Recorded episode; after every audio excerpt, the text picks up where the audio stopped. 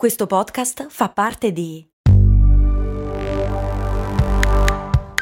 Voice Podcast Creators Company.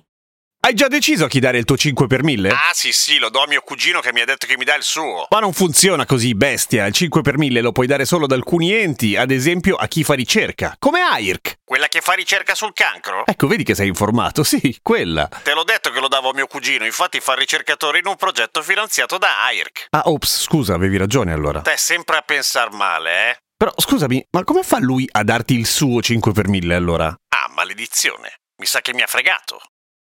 Puntata abbastanza sconsigliata ai bambini. Niente di terribile, eh? Però, insomma, vedete voi. Mi chiede il patron Avido Alchimista, che è anche l'autore della sigla di oggi piena di messaggi subliminali, un po' di domande, una delle quali è: Ma il porno è da considerarsi un male della nostra società? Che sviluppi futuri avrà? Potrà andare a sostituire il sesso vero un giorno? Grazie, ci vediamo nel futuro, dice.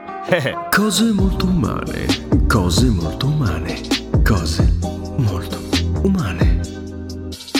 Cose molto umane, cose, cose molto umane, cose, cose molto umane. Dai Giampiero, leggi anche le mie domande, dai Giampiero.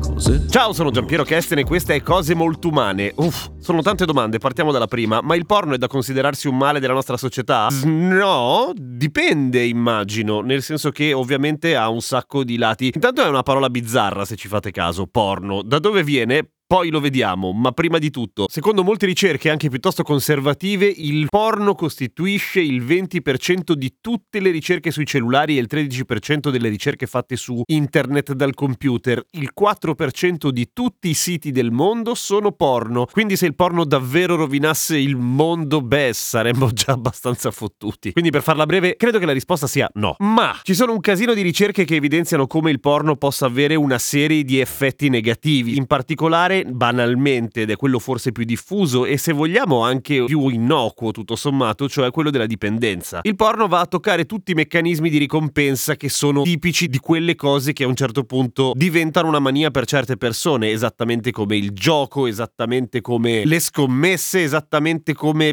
le sigarette o il caffè, a dir la verità. Anche se in questo caso non si tratta di una dipendenza anche organica, ma semplicemente psicologica. E ha a che fare, sembra essere legato, al corpo striato, una parte del cervello che appunto è quella che si occupa delle ricompense a seguito dei nostri comportamenti. In che modo è legato? Dipende anche qua, nel senso che ci sono ricerche che evidenziano che c'è un legame, ma non che siano conseguenziali, cioè ha un corpo striato diverso dalla media chi guarda porno oppure chi guarda porno lo fa perché ha un corpo striato diverso da quello della media? Questa è una domanda che ancora non ha una risposta. E quando dico guarda porno intendo assiduamente, ovviamente, non ogni tanto. Che esattamente come le macchinette non è che basta giocarci una volta e sei ludopatico, ovviamente, cioè inizia a avere un peso quando diventa un'abitudine, una dipendenza alla quale è difficile sottrarsi che ha un peso negativo in quello che è il tuo quotidiano, cioè non riuscire a farne a meno, ti si incasinano i rapporti sociali e in questo caso ti si incasinano le relazioni sessuali anche, ovviamente, perché il porno, e qua arriviamo a un altro punto, è, secondo molte ricerche, legato a tutto un discorso sulle aspettative, in particolar modo le persone che si avvicinano alla conoscenza del sesso in mancanza di una cazzo di educazione sessuale come si deve, attraverso la pornografia, che è l'unico mezzo spesso con il quale riuscire a scoprire alcune cose, soprattutto a una certa età. Ecco, ovviamente il sesso rappresentato nel porno è per la maggior parte dei casi, la stra grande maggioranza dei casi, finzione, o meglio, le cose di solito vanno abbastanza diversamente. Va da sé che l'applicazione di determinati comportamenti molto esagerati, molto eccessivi e anche a favore di camera, peraltro, nella vita reale possono portare conseguenze non particolarmente piacevoli. E qua si arriva a un altro punto ancora, cioè il fatto che quando si pensa a comportamenti eccessivi all'interno della narrazione pornografica, la prima roba che viene in mente è la figura della donna, o meglio, come viene trattata la donna di solito nei film porno di merda. E al di là di quelle che sono le dinamiche consensuali all'interno di una coppia o di un gruppo di persone che ovviamente chi se ne frega va benissimo, quelle non consensuali, beh, inizia ovviamente a diventare un problema, nel senso che il sesso rappresentato nel porno è di solito estremamente semplicemente aggressivo, violento, anche solo verbalmente, però comunque diverso da quello che è un approccio, diciamo, un po' più vanilla, ecco. Ma anche qua ci sono ricerche che dicono una cosa e ricerche che dicono l'esatto opposto, vale a dire, non si sa quanto sia correlato, ma è un dato il fatto che dal momento che il porno è molto diffuso, soprattutto, anzi, nei luoghi in cui il porno è molto diffuso e molto accessibile, i crimini sessuali sono in realtà diminuiti, per cui forse ha una sorta di effetto catartico, tra virgolette, cioè chi è in qualche modo portato a certi atteggiamenti violenti si sfoga, tra virgolette, guardando i porno? P- potrebbe essere, allo stesso tempo ci sono ricerche che mostrano sui comportamenti individuali che, ad esempio, chi è stato condannato o comunque beccato per crimini sessuali è anche un fruitore di porno, in particolare di porno violento. E quando si parla di pornografia violenta, ovviamente non si tratta di inclinazioni sadomaso, si parla di violenza simulata, ovviamente si spera a meno che non siano snuff movie, però dove viene rappresentato un rapporto sessuale forzato o in misura più o meno variabile, diciamo subito. Sono tutte e due correlazioni? Ovviamente no, sono due dati che vanno presi così com'è. Una possibile lettura che è stata data da alcuni ricercatori è che dipende molto dall'età in cui inizi a guardare porno, cioè se ti ammazzi di video porno da adolescente, questa cosa sembra poter avere delle conseguenze molto peggiori poi nella vita da adulto, cioè effettivamente pare che ci sia un legame fra questo e lo sviluppo di comportamenti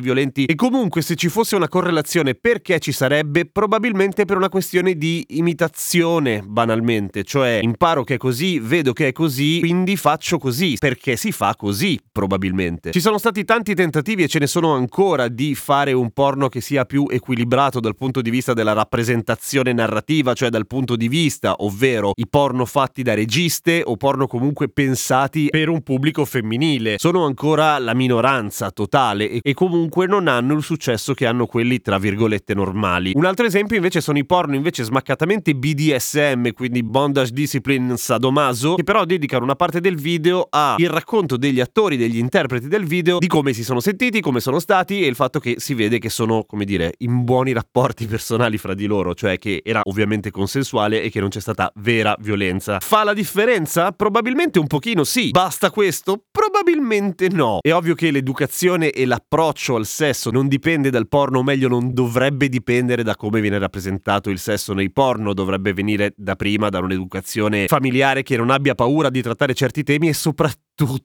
porca vacca, che trasmetta un ovvio rispetto per le donne. A voler proprio sognare che ci siano delle istituzioni che invece arrivano là dove le famiglie non arrivano, cioè di nuovo si torna al tema della cazzo di educazione sessuale, per esempio nelle scuole, per dire una follia. Quindi per rispondere alla prima domanda, è da considerarsi un male della nostra società il porno? No, è un'espressione della nostra società. Bene o male c'è sempre stato. Era di altro tipo, naturalmente era disegnato, rappresentato graficamente, era scritto e ancora prima probabilmente tramandato oralmente, però il sesso è importante per gli esseri umani. Sex è la parola più cercata su Google ancora oggi. È ovvio che di un tema così importante ne verranno fatti contenuti immediatamente. Per cui come tutte le cose, o quasi tutte le cose, eh, dipende molto dall'uso che ne fai, naturalmente. La seconda è che sviluppi futuri avrà. Beh, è difficile dirlo, mi auguro appunto che succedano cose di questo tipo, nel senso che insieme a un cambiamento si auspica della società, cambia anche il modo di rappresentare alcune cose e alcune dinamiche fra esseri umani, che non vuol dire togliere la pornografia, anzi sia mai, cioè non è moralismo, al contrario, semplicemente smettere di rappresentare un sesso che non esiste e un sesso degradante per davvero. Se invece la domanda si riferisce a un punto di vista tecnologico della questione, beh, eh, la realtà virtuale ormai è qui e non mancheranno naturalmente un sacco di invenzioni di interfacce che possano sostituire sensazioni tattili in varie parti del corpo. In realtà credo che ci siano già. Potrà andare a sostituire il sesso vero un giorno? Non credo, non credo. Dipende dove mettiamo il un giorno, nel senso che magari un giorno saremo solamente dei cervelli in provetta tipo Futurama, per cui sarà tutto virtuale. Chi può dirlo? Non a breve, non credo proprio. Esattamente come i social non hanno sostituito i rapporti veri fra persone, sicuramente sono una grande parte, sicuramente hanno sostituito qualche interazione sociale e succede immagino la stessa cosa nel porno, ma da lì a sostituire del tutto direi che no. Ma veniamo alla questione della parola porno, da dove viene dal greco come un casino di cose. Porno viene da pornografia, che viene dal greco pornografosi, che voleva dire racconti o cose che stanno intorno alla prostituzione. Ed è un termine che è stato usato per un po' di tempo, poi è completamente scomparso dalla storia fino al 1769, quando viene ripescato in Francia per il libro Le Pornographe, che in realtà parla di un progetto di riforma della prostituzione, anche abbastanza progressista, e non c'è un cazzo di pornografico in realtà, era semplicemente un titolo colto. Poi in Italia ci arriva tipo un secolo dopo. E a questo punto, solo per paraculaggine, concludo ricordando le categorie porno più cercate in Italia. Dalle donne etero, italiano, dialoghi italiano e MILF, per finire con amatoriale italiano, e invece quelle degli uomini, sempre etero, italiano, amatoriale e donne mature. Quindi incredibilmente simili. Per gli uomini gay invece straight first time, straight e straight friend, cioè etero prima volta, etero e amico etero. Questo in Europa però. Categorie porno più ricercate da donne lesbiche non pervenute. Boh, cosa si evince da questi dati? Un cazzo di niente ovviamente. Servono solo per fare articoli prodiginosi. A domani con cose molto umane.